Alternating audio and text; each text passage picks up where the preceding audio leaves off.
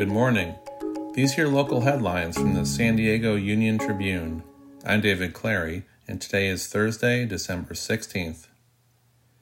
The County Health Department announced four additional Omicron variant cases Wednesday, bringing the region's total to six.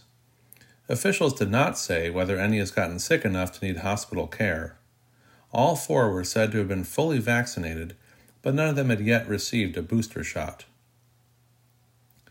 San Diego Unified is giving take home COVID 19 antigen testing kits to students in anticipation of a spike in COVID rates over the winter break.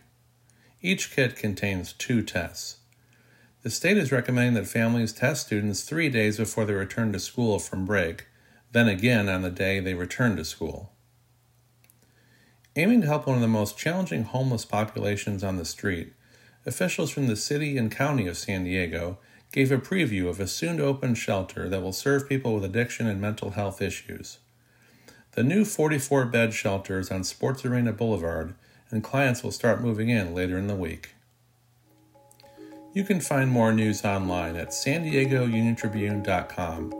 And for more on the biggest stories of the day, listen to our podcast, The San Diego News Fix. Thanks for listening.